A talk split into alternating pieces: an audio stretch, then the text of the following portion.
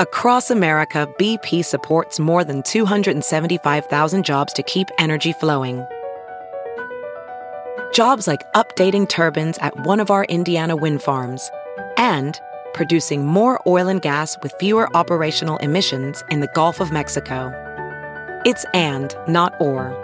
See what doing both means for energy nationwide at bp.com slash investing in America. Welding instructor Alex DeClaire knows firsthand how VR training platforms like ForgeFX can help meet the demand for skilled workers. Anywhere you go look, there's going to be a shortage of welders. VR training can help welding students learn the skills they need to begin and advance in their career. The beauty of virtual reality is it simulates that exact muscle memory that they need.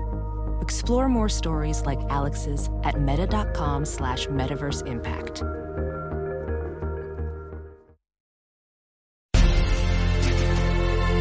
Welcome to the Royally Us podcast. I'm your host, Christina Garibaldi, and this week it is all about Harry and Meghan's departure as senior working members of the royal family. We will let you know how they are feeling and what the Queen and Prince William really think about their exit. As always, I was joined by Molly Mulshine, the host of the Diva Behavior podcast, and this week our royal commentator Richard Fitzwilliams joins us to give his take on Meghan and Harry's exit, plus if the palace will ever take them back.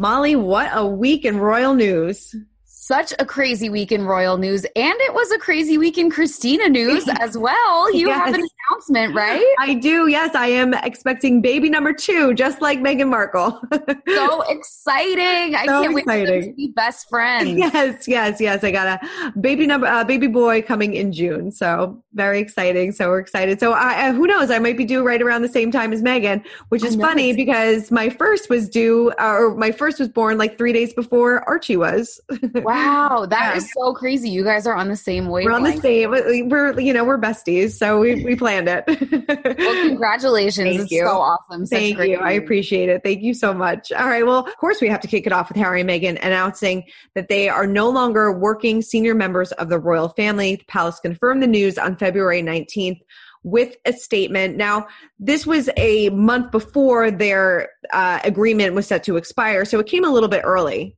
Right. And I wonder why it came so yeah. early. They were supposed to have a full year of sort of a trial period, mm-hmm. but I guess they just decided, you know, we're over it. Yeah, they were they're like we're done. We're moving on. We're doing this interview. We have our Netflix deal. We have Spotify and yeah. we don't really need it anymore. But it was surprising. So, in this statement from Buckingham Palace, they did say that they had to give up their royal patronages, which means that Harry no longer has his military ties um, and he's no longer working with a lot of the charities and organizations that he has worked with for a very long time. So, I'm sure that that was kind of a hard pill for him to swallow. Right. And Meghan will no longer be patron of the National Theater, which apparently has been a little bit controversial. Some members of the board of the National Theater wanted to keep her on. Hmm. So it'll be interesting to see what happens with that. And they do still have a few organizations that they are patrons of in a private capacity. So hmm. that will continue. Yeah, I know that some of the rugby patronages, they were a little bit surprised by this as well.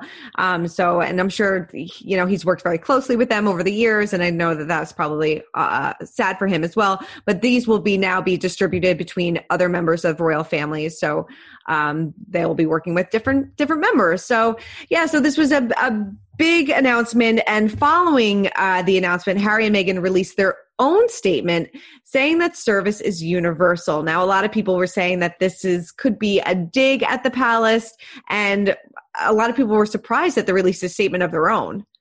Yeah, I mean, I saw it two minutes after I saw the mm-hmm. Queen's statement, and I was like, wow, they didn't waste any time no. with that. And I just can't really think of any reading of this that isn't a dig at the yeah. palace right? No, totally. I mean, when she, when, you know, the, the palace basically said, you know, you have to be a working member of the royal family to do these services. And then when they're saying services universal, they're pretty much saying we could have done both. But, you know, it's just a royal rule. Like you can't have your cake and eat it too. Like you can't, you know, live in California and then probably work and do your service in London. It's just not working, especially in these times too, with everything going on with COVID. So who knows how that's going to change in the future. But, it was a little bit of a dig in there.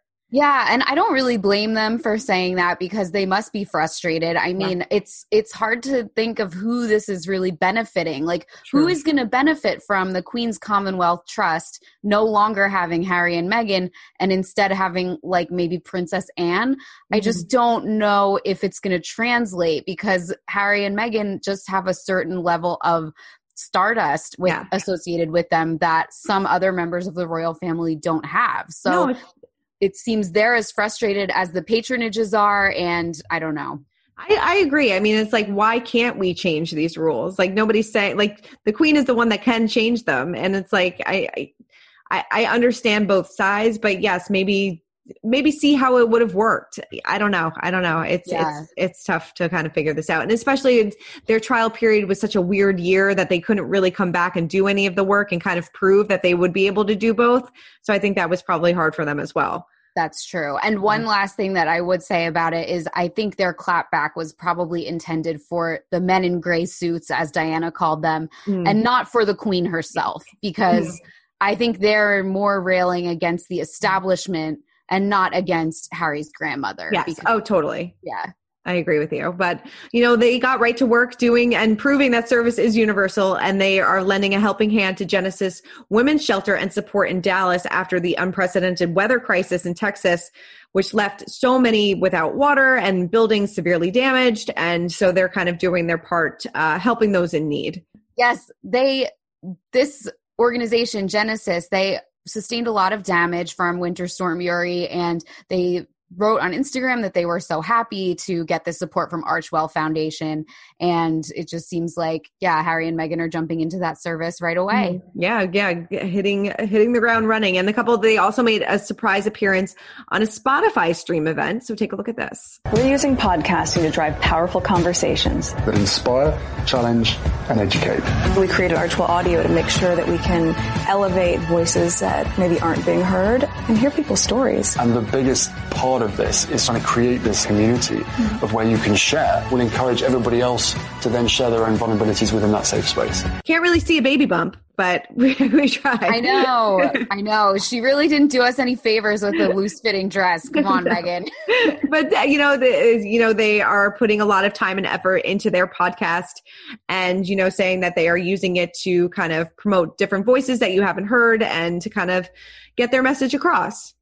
And we learned once and for all how to pronounce Archwell. Yes. because I don't think we've really heard them. They probably said it on the podcast, but I didn't clock it at that point because I know a lot of people were saying, is it Arkwell or is yeah. it Archwell? So now we can put that issue to bed. put it to bed. And I mean, are you surprised that they were coming out with like some of these announcements, these appearances, and this charitable work so soon after?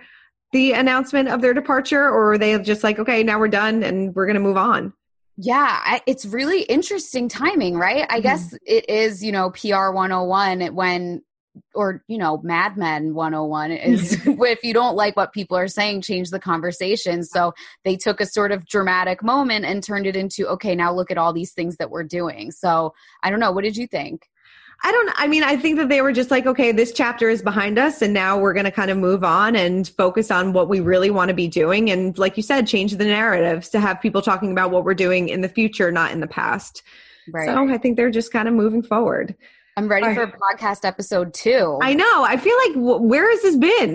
like, yeah. This the, the last uh, we're gonna get in like I guess every few months. I don't know, but we'll have yeah. to wait and see. All right. Well, we're gonna break down more of Harry and Meghan's exit coming up, but let's get to some other royals in the news.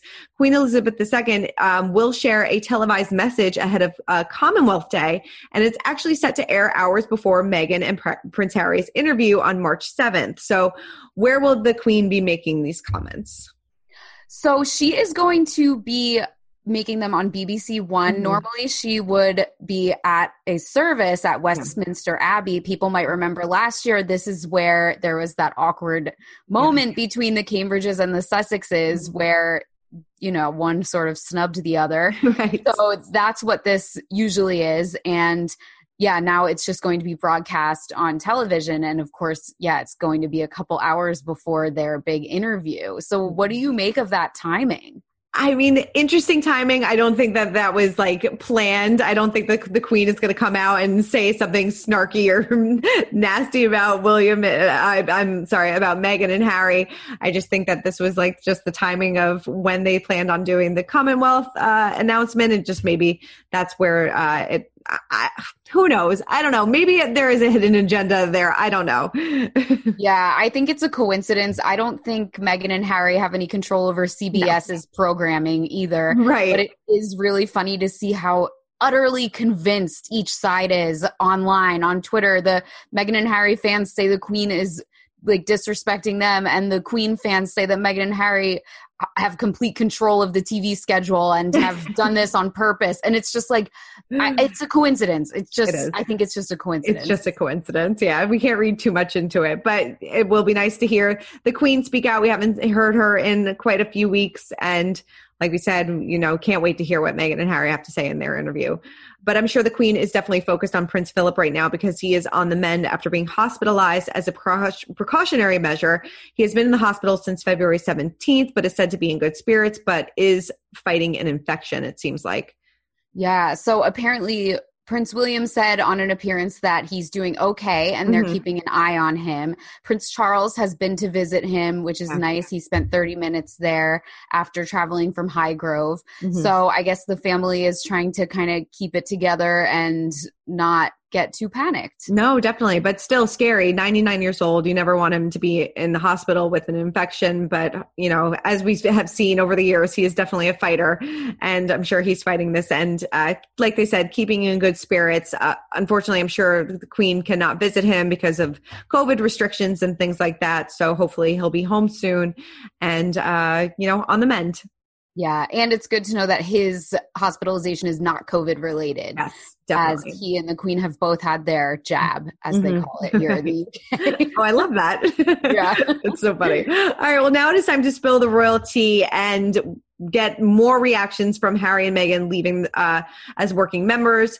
So we have reporting that they feel finally free after this big move, and I mean, I can kind of see that as well. Yeah, I mean, you could see it in the pregnancy announcement photo. Mm-hmm. They are literally footloose and fancy free. They don't even have shoes on. So it seems like they're feeling great about it. And, you know, the queen apparently was hoping that they would return, but obviously i think anyone could tell that that was probably not going to happen. Yeah i don't think that they ever had any intention of coming back especially making the permanent move to california you know kind of settling down roots doing the netflix doing the spotify. You know it, it just seems like this was the next chapter for them and they wanted to kind of leave this behind. It is very sad that it probably had to come to this and it seems like uh, some relationships are kind of severed at this point um, but it's just what they wanted to do to make make each other happy. And there have been numerous reports about how Prince William feels about all of this, and rumors are swirling that he is not too happy about it. Yeah, apparently he is shocked and saddened mm-hmm. about the way things went. And I think that includes mm-hmm. about the statement that they made about service being universal. I guess he feels that it was disrespectful to the queen. But, you know, I I just I don't I want to see them be friends again. I, I know. Really I do. do. too. I do too. I do too. But who knows? Um, who knows what the status of their relationship is at all? Because I think probably the last time they saw each other was at Commonwealth Day last year, um, because everything went into lockdown shortly after that. So uh, you, you know, uh, who knows what their relationship is like? I can't imagine that this whole situation helped but uh, we'll see. And, you know, we're going to break this down even more. So let's break down the royal rules. And to help us break down this unprecedented departure is royal expert and commentator Richard Fitzwilliams. Take a look. Were you shocked that they released their own statement about the departure? And did you feel the line about service was almost a dig at the Queen? I was absolutely um, transfixed. Well, I, I, I, was very shocked by the fact that they appeared in a statement that was clearly angry. I was blindsided by their, their original departure mm-hmm. when they wanted to step back, and it turned out they had to step down because it was done so brutally. The Queen and senior royals only got 10 minutes' notice of this. Mm-hmm. I felt that the problem with their response to uh, the fact that they, we know they're unhappy. Uh, mm-hmm. totally accept that. And I'd like to have seen a, a, more balanced approach, especially since from the the public relations point of view, every time they appear in public, or one of them does with another royal, people will be looking at the body language. And you've got problems, many problems in the months and years to come on this if, if things aren't brought to some form of solution. But there is no doubt that the language used to appear to lecture the Queen, who ascended the throne in 1952 and is a symbol of national unity, absolutely pivotal her dedication to duty. Harry and Meghan didn't last two years as royal, um, as senior working royals. So I thought it was impertinent, and I think, in on reflection, that sort of statement is very unhelpful. But what it showed is how angry they are. Uh, the question is, how angry are they going to be on Oprah? And if so, what are they going to criticize? Mm, sure. Absolutely. So there are reports that William is shocked and saddened by their choice. Do you think this is going to further the rift between William and Harry? I would say that there's absolutely no doubt at all that at the moment relations between the brothers are very, very distant. I mean, Harry brought these rumors, which had, of course, occurred in many, many months, out into the open uh, in an ITV interview with Tom Bradby after their trip to South Africa. And then they subsequently uh, emerged again in a book that I can only describe as a load of trashy nonsense on the whole, anyway, mm-hmm. but with Meghan's uh, inner circle cooperating, and that was Finding Freedom. It's perfectly obvious the only people they could have got some of that information from were, shall we say, the inner circle having consulted Harry and Meghan because the whole thing Omid Scobie and Carolyn Durand, I thought, um, uh, wrote a book that was so obsessed with luxury and name dropping uh, that it was almost an insult to its subjects. But the the problem it was that though the Queen, and this may be a guide to what happens in on the Oprah interview, I don't know, of course. It's going to be 90 minutes, as you're aware. Uh, but what may be a guide in finding freedom, the Queen comes out very well Prince of Wales comes out extremely well. Mm-hmm.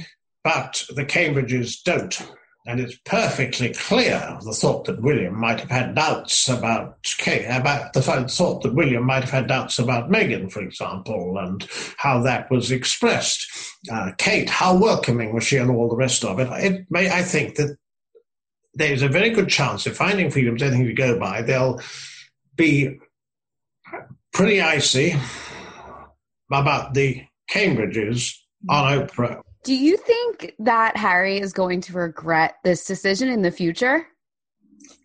I think part of him or regrets some of it because his grandfather's ill at the moment and hopefully will be reaching his centenary very soon. Harry won't be able to be there probably because Meghan's pregnant, and uh, we are told it's estimated she's five months.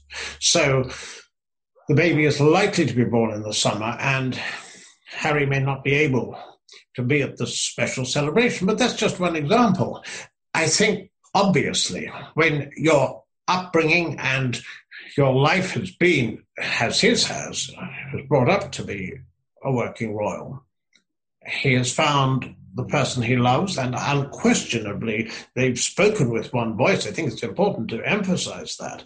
But equally, I think Harry, and he's talked very openly about this pressures, pressures appearing in front of the media, um, mental illness issues, uh, where he's tried to help others and reached out talking about how he suffered after, and in the two decades after his mother's death. So part of him, especially the part that was linked to military uh, issues, where he, as we know with Invictus, he, he's done so much. I, I do think there'll be a lot of regret there, but I don't think that they have any second thoughts.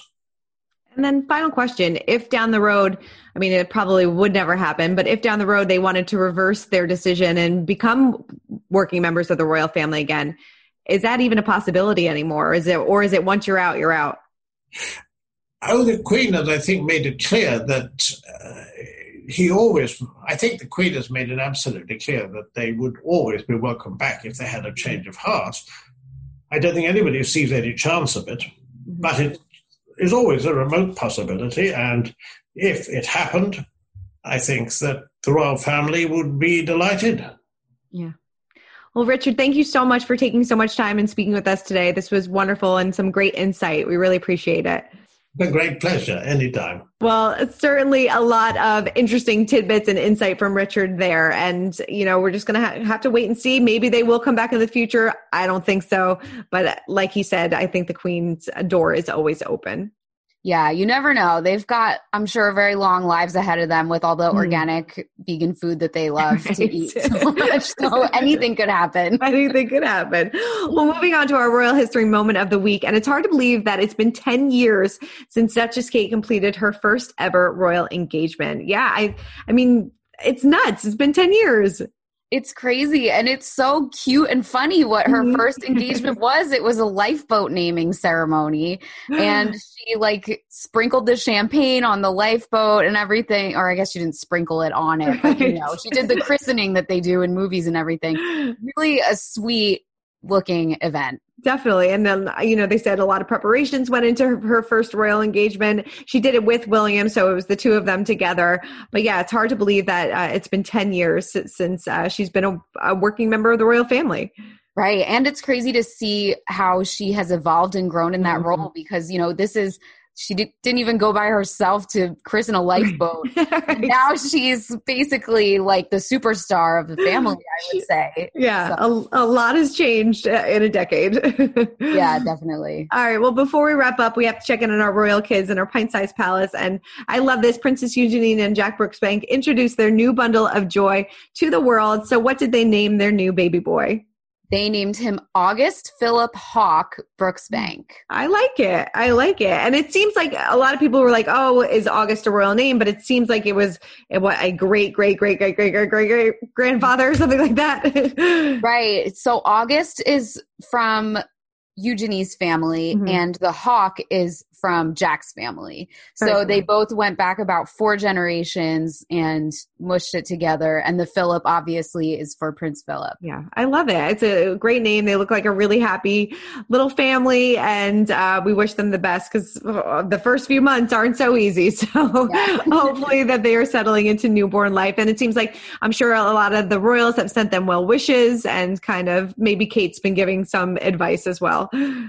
Oh, that would be great. Yeah. Yeah, totally. All right. Well, that's it for this week's episode of Royally Us. Molly, thank you so much. Thank you, Christina. Keep commenting, keep subscribing, and we will see you guys next week.